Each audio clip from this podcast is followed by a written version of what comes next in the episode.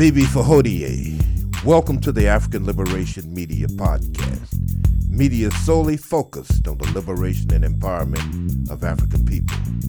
I'm your host, Gullah Jack, aka Russell Swuley. Let's get to it.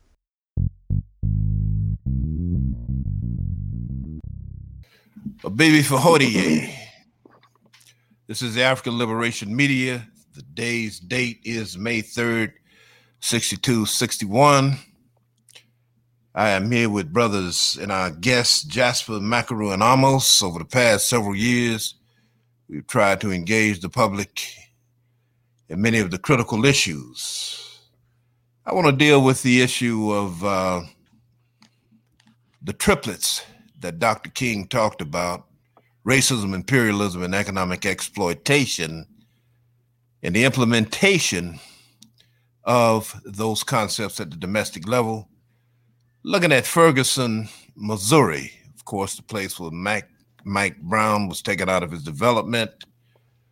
Officials needed more money for downtown redevelopment, so you generate revenue by nefarious means. You are fined for jaywalking, not mowing your lawn, obstruction of pedestrian traffic, or standing on the sidewalk. Arrest becomes another form of tax collection. Children are ticketed. Once again, the triplets of racism, imperialism, and economic exploitation being manifest at the domestic level. Chickens coming home to roost. Once again, this is African Liberation Media. We're here with brothers Amos, Jasper, and Makaru. Gentlemen, take it wherever you want to take it. Abibifahodie, African family. We invited our good brother William Jasper to participate in the conversation tonight. I'd have to say that beyond a shadow of a doubt, brother Jasper is one of our most loyal, has been one of our most loyal listeners for over 3 years.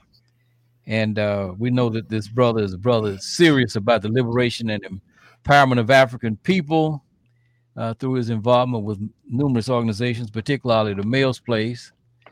And we just wanted him to come on and tell us some of the things that that he's been thinking about, or he's been involved in, or what he wanted to share with our audience. So without further ado, Brother Jasper, welcome to African Liberation Media. Thank you, Baba Makaru. Thank you, Brother Amos, and Brother Jack. It's definitely an honor to be amongst you gentlemen. As we were just talking about in the pre-production room, you guys have definitely inspired me to continue in my own education of our people. I do work in the mental health field.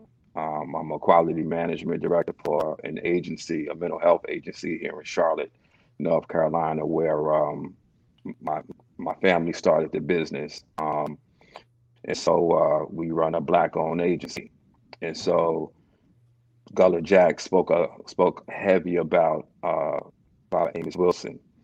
And he spoke so much about him and was so eloquent in the way he discussed Amos Wilson. I decided to, do some research and read Dr. Amos's books and his take on Black psychology and how, it affects us, going through white psychology and talking to white psychologists. It's been very, very interesting. So, you guys have definitely affected me in my logic and my thinking over the last 3 years. And because I know you guys personally, that helps as well. Most definitely. So you wanted to talk about this principle of the Nguzo Saba, ujima, yes. Collective work and responsibility. Yes, sir. And certainly the organization that you are part of, the Mills Place, is the living embodiment of collective work and responsibility here in the Charlotte community. But beyond that, tell us, what was it about that particular principle that led you to this discussion? Well, for me, it's we have to have an understanding of what's going on in society today, with everything that's going on in society, how it affects us and how we can potentially come from up under it.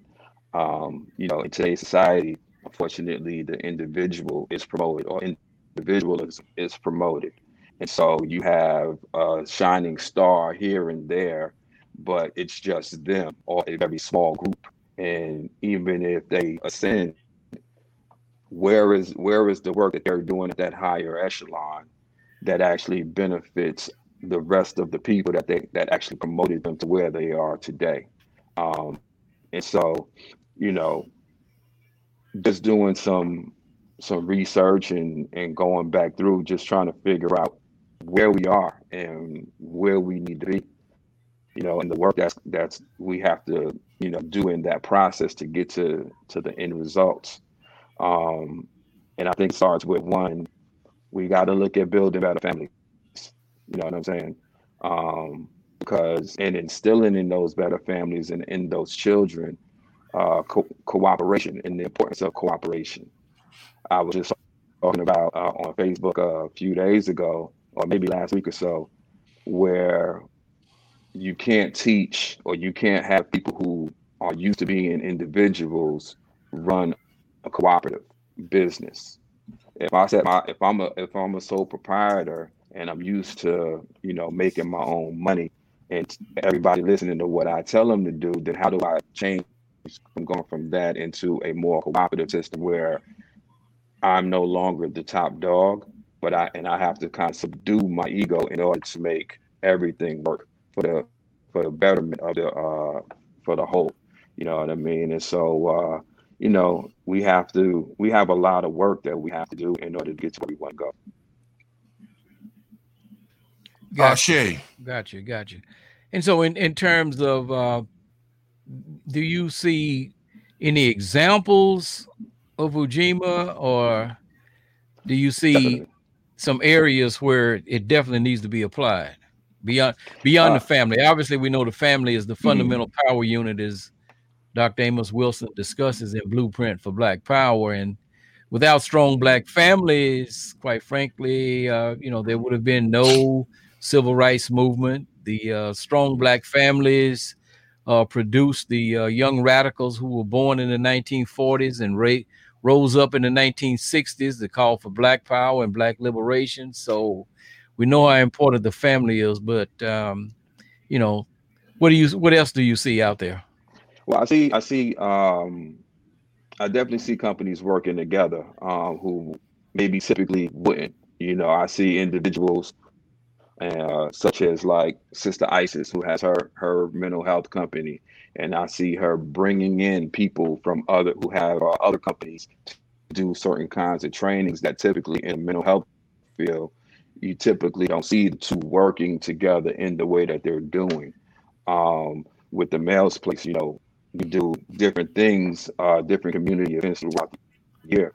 But one of the partnerships that we have is with Black farmers, you know what I mean? So that as a collective, you know, now these group of Black farmers now have another outlet to get their seeds out, or, you know, now they have another stream of income, you know what I mean? And so we're working in collaboration there. You know, even when we did the Rosa Parks thing over the summer, you know, and you had different groups coming in and you know, offering their products and services to the community. You know what I'm saying? Those cooperative things are very important. I think there's always an opportunity for growth, though, you know, because there's definitely sectors that may not be working together. You know, I know you guys are, with your media platform, are definitely trying to bridge that gap where you're introducing people from the community to say, hey, they exist. You know, I know Boba Reggie was on the show 2 weeks ago representing Mills Place, you know, and talking about everything that we have going on. And so, you know, I applaud you guys for doing that and having me on. And I know you guys are going to have, you know, a bunch more people from the community representing what they do and how we can continue to work as a collective in the city. And hopefully that working in the city, we can not only do what we need to do in the city, but branch out to people who are doing the same collective work in other cities so that we can build a network and some type of infrastructure that is bigger than what we, you know, what we see every day. Mm-hmm. Exactly. I was telling Brother Reggie that I vowed to support the agricultural development initiatives, you know, as part of my dietary change. Mm-hmm. And food is a weapon, actually. Mm-hmm. You know, to the degree that we can divest from corporate America, that is a means, a vehicle, a mechanism by which we can perhaps wield some type of power, which we lack in the African community. But just a basic definition to reiterate what Brother Wilson talked about, as well as Sister Marimba Ani. One of the better definitions I've heard is that culture makes cooperation natural. Mm-hmm. Yeah. You know, it makes cooperation natural. Culture is a conspiracy, you know, to paraphrase Wilson, by which several people cooperate to resolve group ends, or to solve group ends, resolve issues. Yes. Culture passes on to you the learned techniques, you know, methods and ways of coping with certain problems. And this cultural or historical amnesia that we suffer from makes us vulnerable to the imperialism, economic imperialistic overtures of other people who have historically used our communities like a mammary gland. Yes. And I believe Sister Ani also said that culture is what protects us as well. Yes, sir. Absolutely. Culture protects us. It is a petri dish by which you develop and cultivate Africans in the African spirit. Mm-hmm. So it serves a lot of functions. Culture is not something outside of us. It indwells in us. It's more than song and dance. Definitely. And, you know, that's part of the gap that we need to bridge in order to move in a positive and collective direction. Mm-hmm. So just listening to all of you brothers in the explanations, and one of the questions that I always ask is, why do you think it's so difficult for us, even right here in the Charlotte community, to, and this is not, you know, saying that there is no collective work and responsibility in Charlotte, because there's plenty of collaboration amongst many of us. But as far as improving our collaboration and our collective work, what are the problems that keep us from fully connecting with each other and supporting each other? It's a confluence, brother, in my opinion, of a lot of different factors. Right. One of the factors is the fact that occupations keep us occupied. You know, it's obviously it's going to take a level of sacrifice. Dr. Touré used to talk about an ideology. You know, what are your goals? And then setting down methods by which you can achieve these goals. You know, and then suffice it to say, you need people to buy into the ideology as well as the goals and directions in solving a particular problem. And sadly, ego. Brother Jasper articulated the detrimental role of ego. Brother Wilson, as an addendum, spoke very eloquently as it relates to some of the difficulties. He referred to various aberrations in African personality as a result of colonialization, the toxicity of racism. Every aberration in African personality results in a social, political, and economic intent or has those intents that's beneficial to the European. So, I mean, that's your question, brother. We can elaborate on that, you know, perhaps for an hour and a half, and invariably I'm going to miss one of the components that's so critical in attempting to address that relevant question that you raised, brother Amos. See, but the thing is, it's not a new thing at all. This is something that's been going on for quite some time. You know, even Dr. Edward Blyden, African historian from the early 20th century, you know, in his book, African Life and Customs, he talked about how, you know, as an African people, we are cooperative and not egotistic or individualistic, that we have this concept of we and not I, which is the law of African life. He wrote that in 1908. So, you know, more than 100 years ago, they were going through the exact same thing. You know, so what is it, or how is it that we continue to exhibit the same behaviors throughout time? What are some of the factors that contribute to us exhibiting these same behaviors? You know, Dr. Amos Wilson, you know, talks about this, like in the psychology, self-hate, self-defeat, the conditioning or the different types of conditioning that animals are put through, and then how some of that equates to the same things that we go through. You know, even today, you know, we with the broadcasting of our genocide, you know, a consistent broadcasting of our genocide, you know, and then when they portray us in the movie theaters, you know, we're slaves, or we're, you know, they set us up in some kind of characteristic where we look like savages. You know what I mean? And so it's very difficult for us to really come from under this when we are bombarded in every kind of way. And everything that we see about ourselves is negative. So how can we have, you know, just in that thought, Francis Cress Wilson, you know, in ISIS papers, she talked about how, you know, if you have a negative self-image, then everything that you ever see is going to be negative. But if you have a positive self-image of yourself, then that emanates to you having peace and harmony within your community, so that your community, you know, is able to flourish.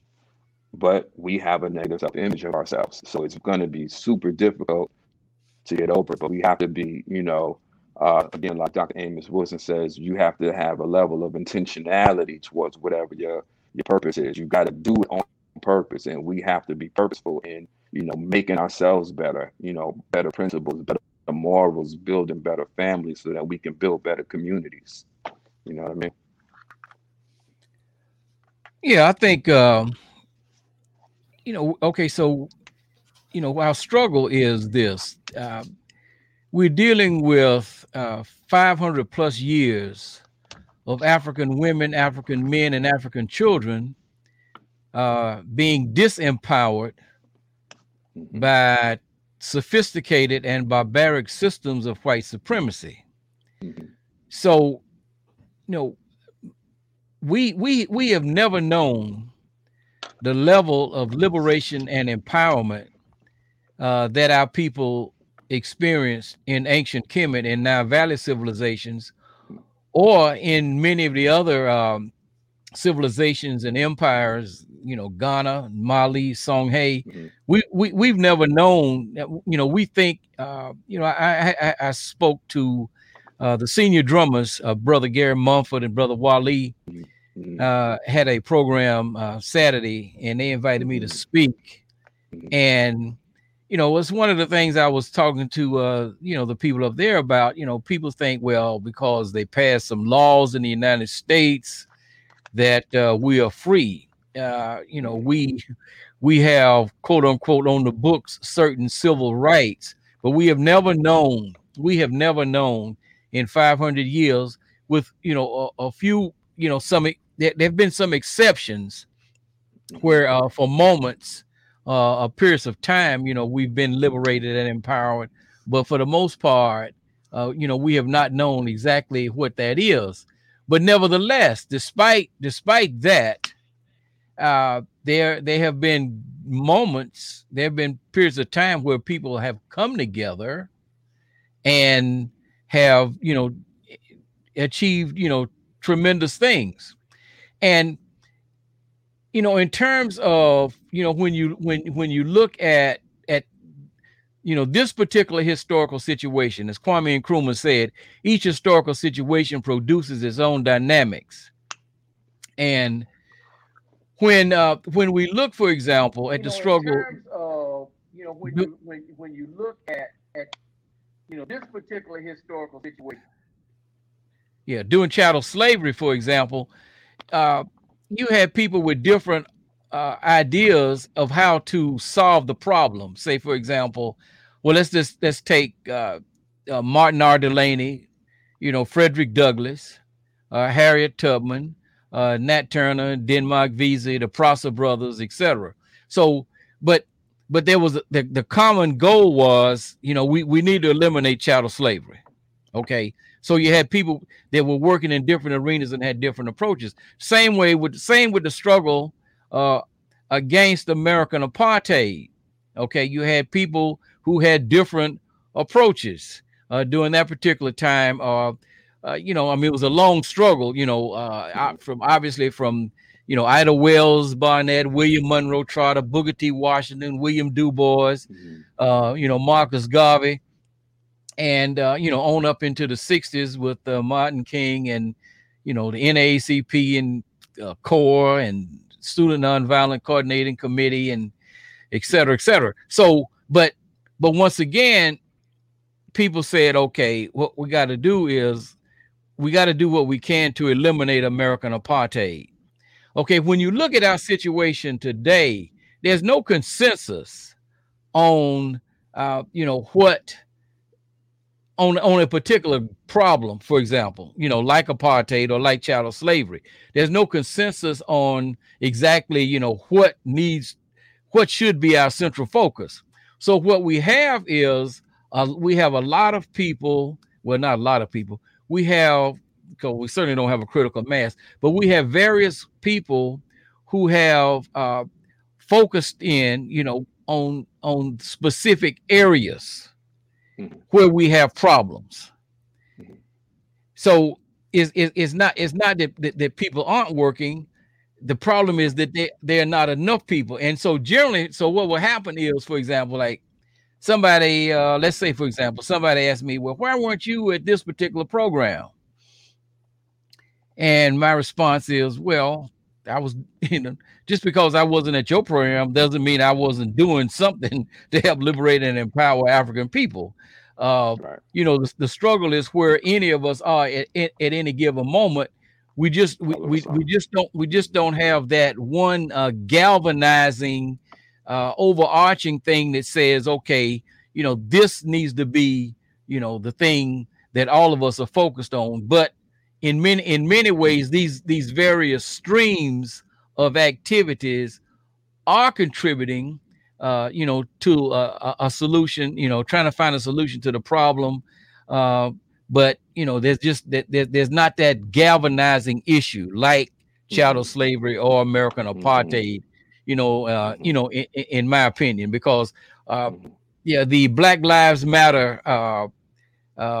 You know, thing, whatever you want to call it, you know, certainly is a very popular slogan and is used every time you see someone particularly that's been taken out by state-sponsored violence. I mean, we saw today the funeral for Andrew Brown Jr. in Elizabeth City, and we saw people marching saying Black Lives Matter, Black Lives Matter. When someone is gunned down on Bates Ford Road by some person of African descent, you don't see Black Lives Matter. So there's a disconnect. There's a disconnect there. But you know, hopefully there will be something that will galvanize people around. And the issue that really everybody should be galvanized around is power, in my opinion. Okay, you know, the liberation and empowerment of African people, because you know, that's the fundamental problem we've been dealing with for 500 years. You know, we've been disempowered for 500 years.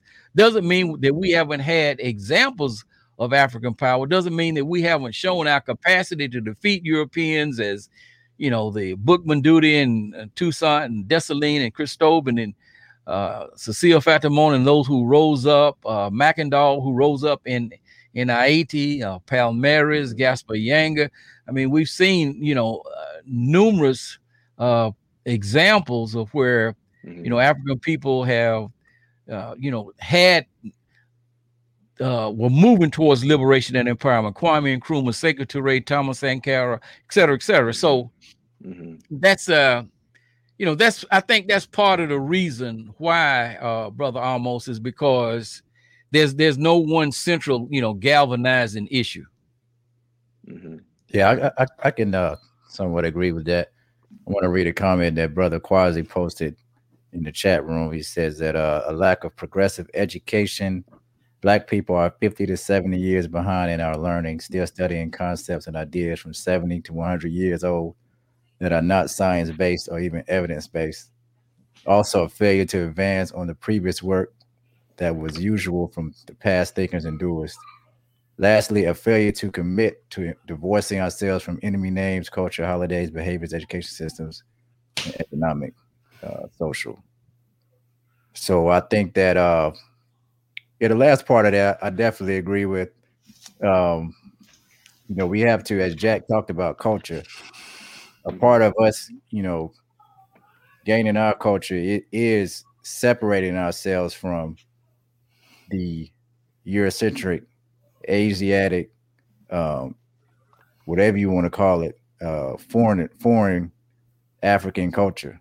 We have to separate ourselves from that. But I also think that it's important to build systems, put systems in place that force people to collectively work together. And I think that when you talk about really sovereign nation building, that's the purpose of that, is to not just depend on people to be galvanized behind an idea, even though I think that is important as well.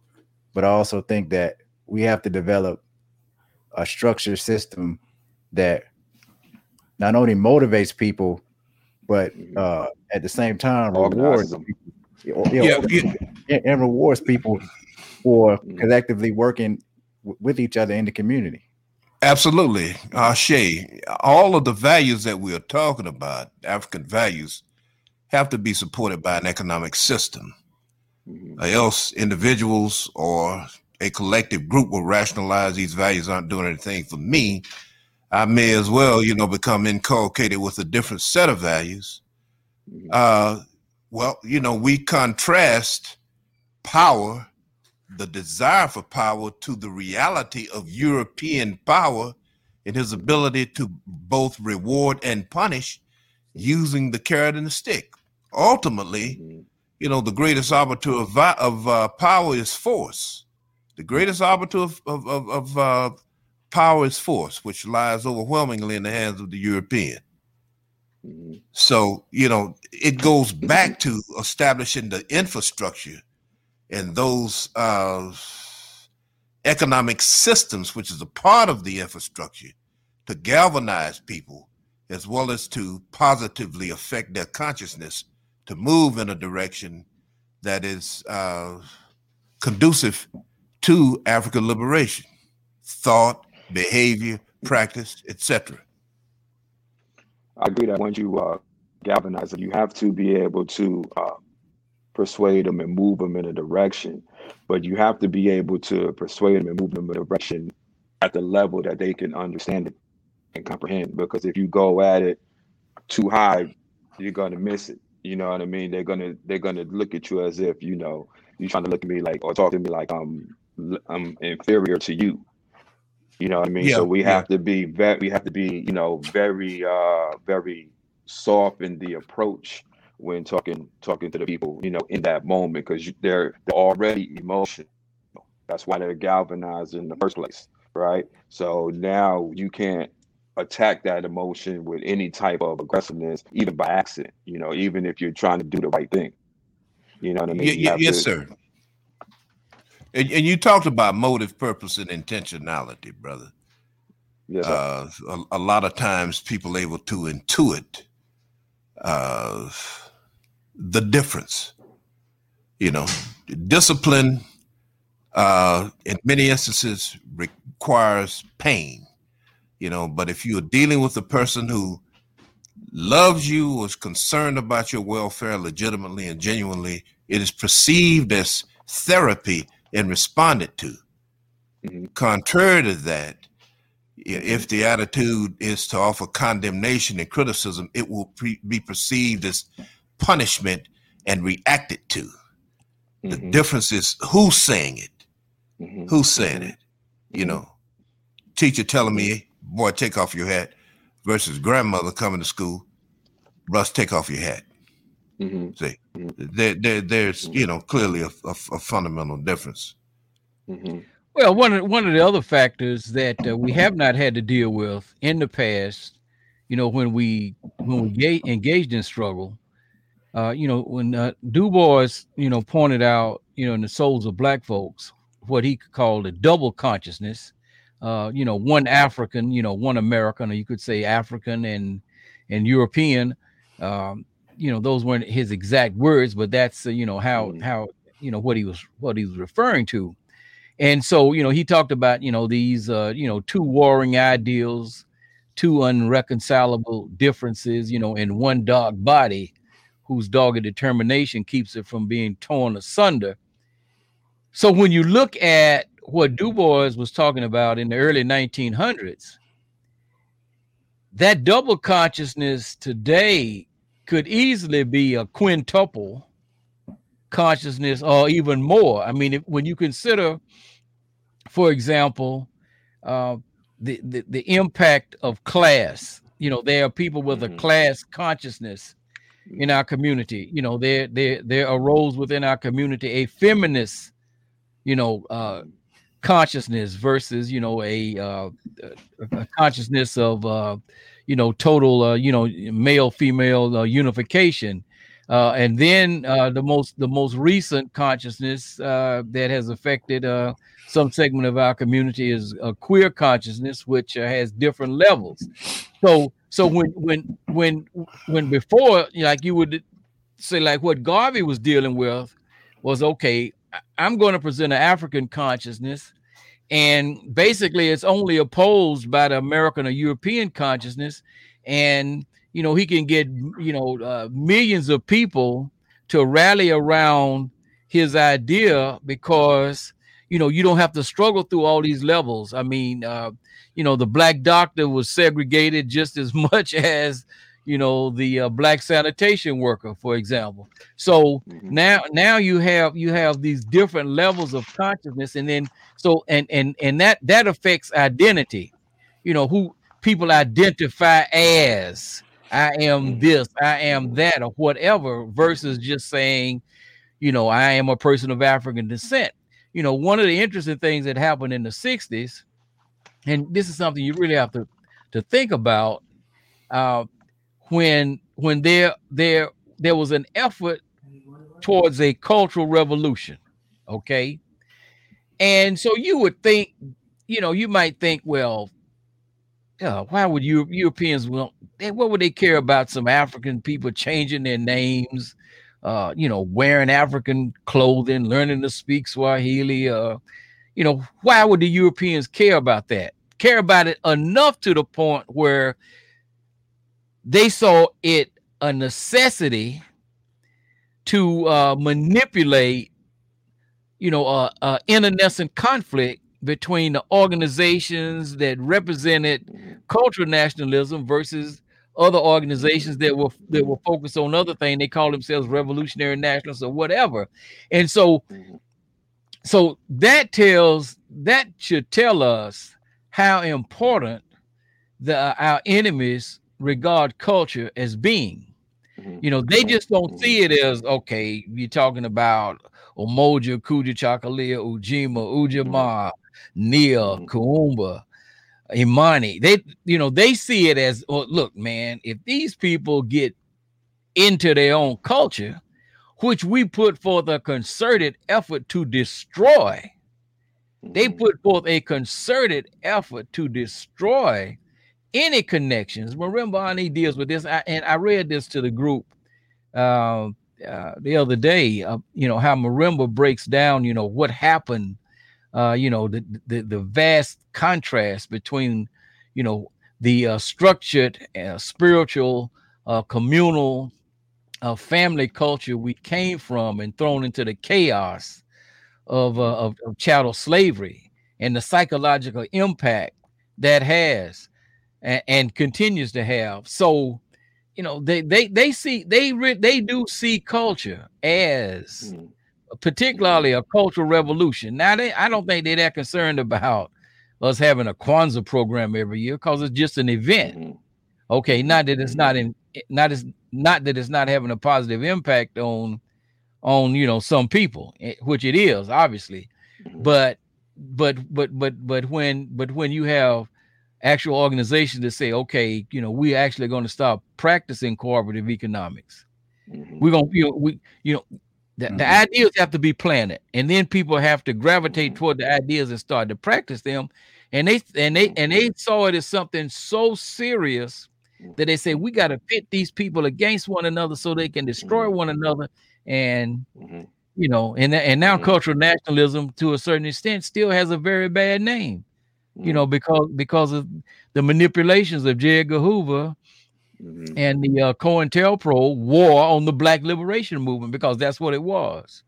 Right. Well, you spoke about that the historical context before, in the differences in the enslavement of the African prisoners of economic war, whether it was in the Caribbean or whether it was here in America, where in America they separated the groups, you know what I mean, or they would intermingle them, and knowing that they really couldn't interact with one another, you know what I mean, because they knew that if they could, well, what was going on down in the Caribbean, they was revolting as soon as they could, coming off the boats. Okay, we going to war, you know what I mean. So they figured out that, hey, we gotta attack their psychology and infuse our own psychology, and it continues to plague us to this day. One of the things that they definitely are afraid of, and something that Brother Gracie was talking about was, and what Dr. Bobby Wright talks about, is the Black social theory. You know what I mean? Like, how are we going about life? How are we going about educating our people? How are we going about the relationship one to another, as Dr. Amos would say a lot, you know what I mean? And, us four here, we're big on history, you know what I mean? And making sure that, in the educational system, our history isn't included.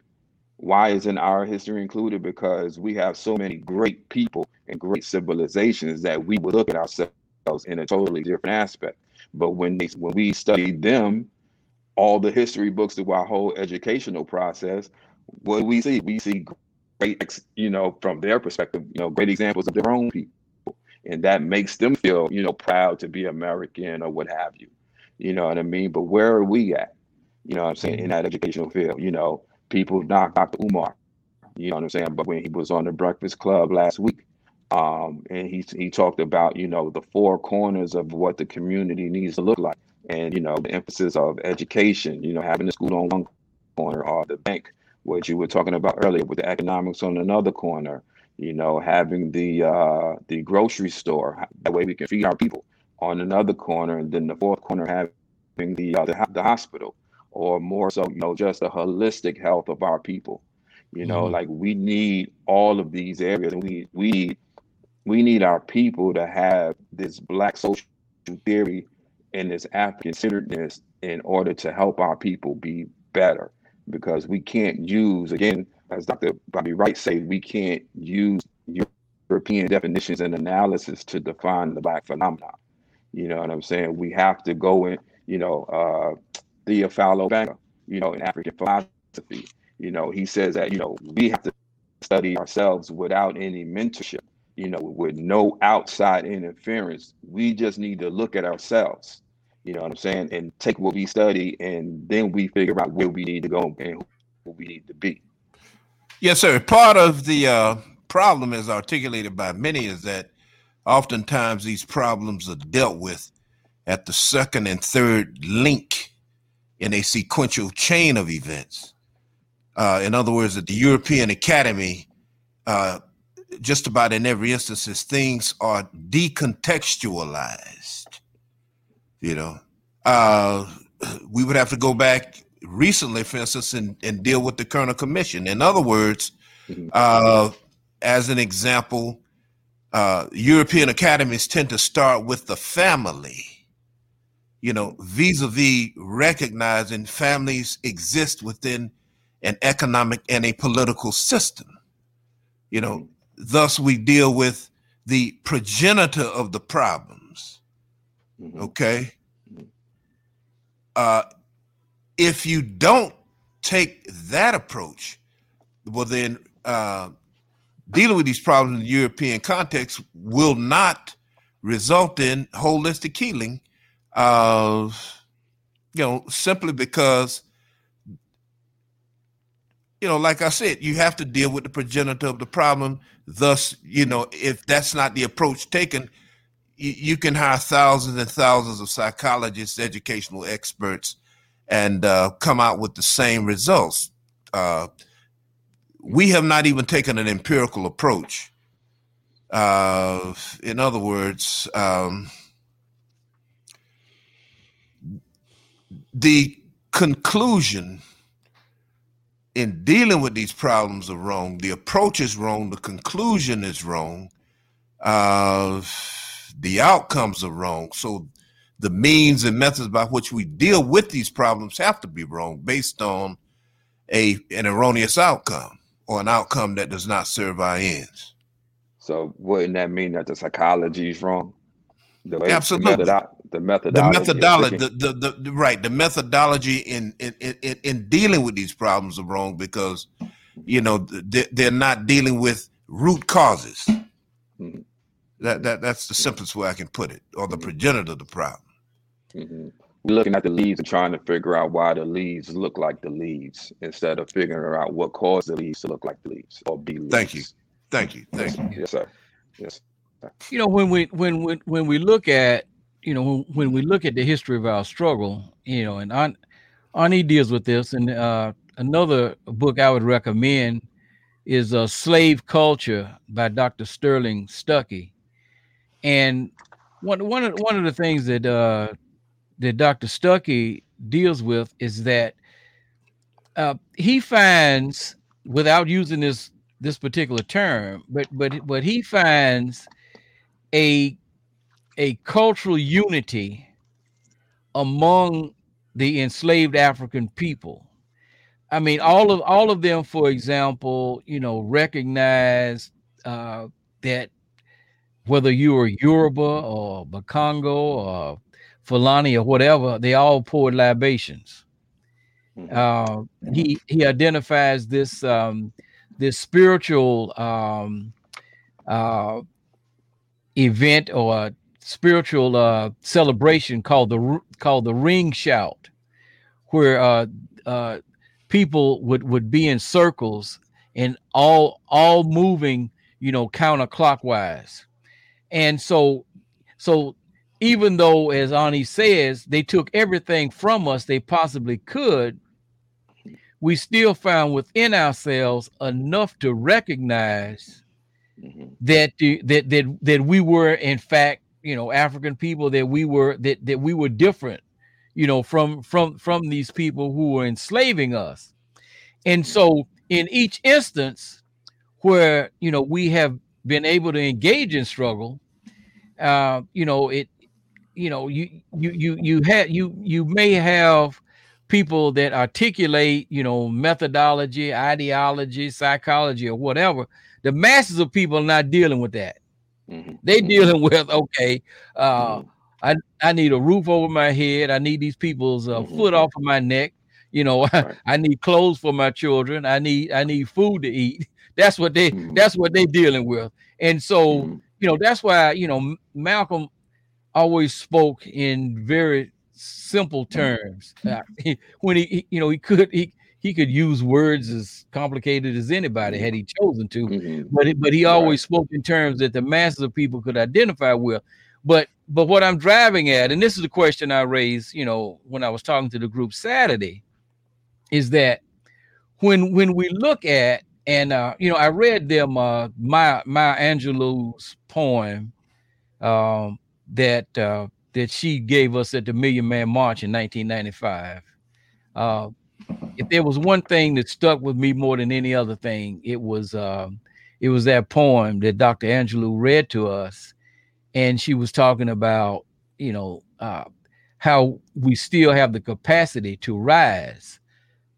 But what is it that has given African people the capacity to consistently rise against, you know, these various things that, you know, we overcome chattel slavery, we in Reconstruction, it looks like, oh man, and then boom, here they come with lynching, you know, here they come with the destruction of prosperous economic communities, here they come, you know, with all of these laws or whatever, and so now you got, you know, some more walls to climb. You know, the night has been long. You know, the walls have been steep. You know, the pit has been deep. All of this kind of stuff, you know, that she was talking about.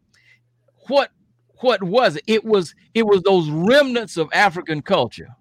Mm-hmm. Everything had been stripped away, but we knew that we came from families. So one of the first things that African people did when chattel slavery was outlawed for all conditions except one was rebuild their families. I mean, that's, you know, and so the families give you the possibility, you know, that's your first chance to transmit culture, right? Mm-hmm. From one generation to another, you know, the old wise tales, the people that, you know, things talked about, you know, Bill Withers singing of grandma's hands, you know, Billy, don't you run too fast. There might be snakes in the grass, you know, those kinds of things. And so what I'm questioning now is how much of that under this tremendous assault that we've been under for the past 50 years. And a lot of it has been subtle. It's been low intensity, you know, with the exception of the war on the Black Liberation Movement. They said, look, we got to stop this. Bang, bang, bang. So, you know, Fred Hampton, Bunchy Carter, Mark Locke, you know, these guys got to, Geronimo's got to go to jail. Asada's got to go to jail. You know, people got to leave. Yeah, Matulu, all these guys. And so how much of that, how much of that basic necessity is still there that will allow us to overcome and deal with, you know, what we're dealing with now? You know, I think it's a real question. I would say that we have two things on our side. All right. I would say that one is that melanin, even though me personally, I'm a little lacking some of that good melanin, right? But between the melanin and our DNA, and I say the melanin because the melanin is what helps us transform. It helps us adapt to every single situation that we're in.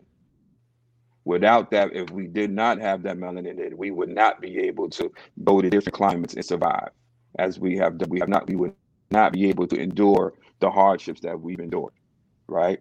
And then you have the DNA, because the DNA, what is the DNA? That's the historical pattern. That's the historical memories of our past, of our ancestors. So between the two, we can remember somehow what it is to be human. Hue with E, H-U-E-M-A-N, right? Mm-hmm. Because of that melanin. With these two in working in tandem with one another, somehow it has got us through the ages. You know what I mean? And we have to continue to analyze it and look at this and see what it is that got us through it, but then try to figure out how to use this information and give it into, you know, the next generation. You know, again, Dr. Amos Wilson said in Psychology of Self-Hate and Self-Defeat, like, we have to look at what kind of world we want and then train our children to become what it is that we need them to be, what the community needs them to be. So we really have to do a lot of analysis and then strategizing, you know what I mean, before we can actually do the work. Sometimes, you know, because we have the ability to mobilize very fast because of today's society, you know, we're on pins and needles with our emotions. We move so fast, but we don't move with no kind of intent. We're just moving because we're emotional. Well, where's the logic in once we're moving? I know you talked about Bamakaru, you know, he talked about the Million Man March a lot, and especially with Boba Reggie. You mobilize the people, and then did you send some marching orders or anything for them to do, you know, in the community? Well, Boba Reggie took that emotion, took that energy, came home and came with a new direction for the Mills Place. And here we are, you know, so many years later. And now, because of that meeting back then, now I'm helping him in the mission that, you know, he initially got that inspiration from, you know what I'm saying, when he decided to change the program. And so we definitely have to use our melanin and our DNA and study, analyze, mobilize, you know what I mean, organize. You know, Kwame Touré said, organize, right? You know, and move our people in a positive direction. Yeah. Yeah, I would just say that, you know, Bobby Wright told us, you know, back in the late 70s, early 80s, that there's only one battle left, the battle for the black mind. And, you know, these people, you know, our enemies, our historical enemies, they launched a war on the black mind. Their initial focus, you know, first we got to break up their families. And then we got to make sure that when these families are broken apart and they have all these children, you know, running around without fathers, you know, without, you know, family structure, we got to make sure that we control their minds. So we're going to give them all of this self-destruction type of stuff. And so, you know, this is a serious challenge that we're up against. And, you know, I mean, I'm saying our history is that we've always found ways, and I believe we'll find ways again.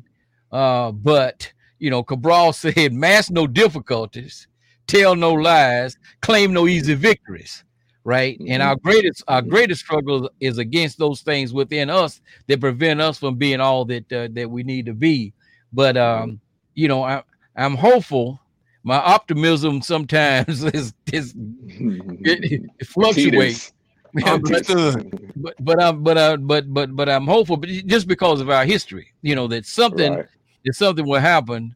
But nothing happens if, you know, Vincent Harding's great book, There's a River. And he talks about the movement in terms of, you know, being a mighty river, you know, like the Nile, you know, the Zambezi, the Congo, the Mississippi. But sometimes you don't have a river, but somebody has to be a creek or a stream, right? Because there are no great rivers, you know, without tributaries, right? And so that's where we are. Say that. That's where we are. I was going to say that. That's where we are. I was just thinking to say that, you know, the tributaries are the individuals, but those individuals come together and create the river. So the river is a collective. That is the ujima.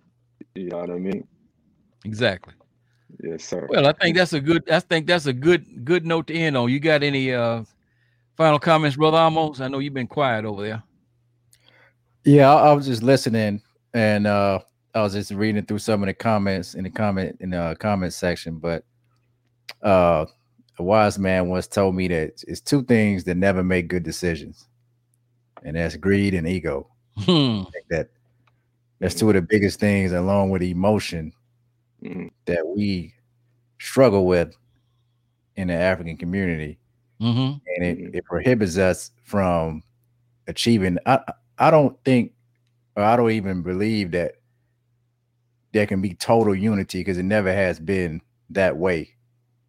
Even in our history, we've always had conflict amongst ourselves. But I do think that there are things we can unify around, like our common enemies, and as Dr. Clark stated, we have no friends, so that should be enough motivation for us to unify around a goal that will enable us to collectively work together and collaborate. Mm-hmm. Yeah, I mean, you know, see, I mean, what we need is a critical mass that you know, that's the amount of energy necessary to bring about change, and that's not going. I mean, what is it? 1.4 billion Africans or whatever on the planet. I mean, you know, you don't need a billion. You know, I mean, you don't. You just need a critical mass. And but what happens is when people actually see something that's moving, that they really believe is going to uplift them and benefit them, then you know they will definitely participate in the process. It's just that right now, you know, they don't see a lot, and you know what they see is a lot of reaction. You know, not sustained activity, and you know, and this was, in my opinion, the great lost opportunity of the Million Man March, a tremendous event, but the failure to direct that mass of that mass of energy into positive action that was coordinated. You know, those of us who were activists, who participated, were going to continue to be active. What was lost was all of the people who were participating for the first time. They needed somebody to give them direction, and all of us failed. All of us who were involved failed. The leadership in particular failed, but all of us failed in terms of it was a tremendous lost opportunity, but there's no shortage of opportunities out there right now. Mm-hmm. I think to speak a little bit to your point, you know, if you build it, they'll come, right? That's that old adage. Just build it and they'll come, you know. We didn't know we needed a smartphone until the smartphone got here. You know, just build it and they'll come, you know, even though we did not need a smartphone, but it is what it is, right? Exactly. I think we also have to make sure that, you know, along with the four pillars that we talked about, the hospital, the supermarket, the banking system, and also the was the other one, school. The school, I think, and also once we build those and or in the process of building those, we have to. Everyone who is working to build those, we also have to have a self-defense mechanism attached to that, because we have to be able to protect and defend what it is that we build. Because what we don't need is another Tulsa. What we don't need is another move, right? We don't need those situations. We need to be able to protect ourselves. You know, one of the things that, you know, with this whole Asian hate thing going on with the bill, right? Mm-hmm. People ask, well, why do you think that got across? Well, you know, when you look at it, Asians got a whole continent and country that can protect them and back them, right?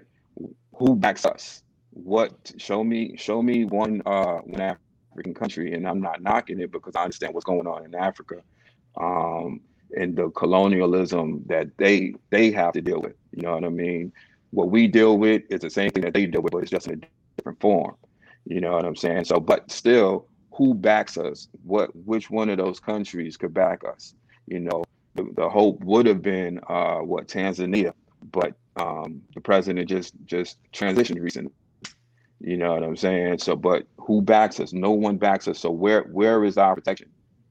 They don't fear us because we don't have that country or the entire continent to hold us down. Yeah, and it would be the continent. We always need a military. So that should be the fifth corner for sure. Yeah, so military science, I believe you call it. Running short on time, but I want to bring another comment in from Brother Kwesi. In response to a question posed by Baba Makaro, he said, what made Africans survive? Africans did not survive enslavement. White capitalism ended slavery because industry required less labor.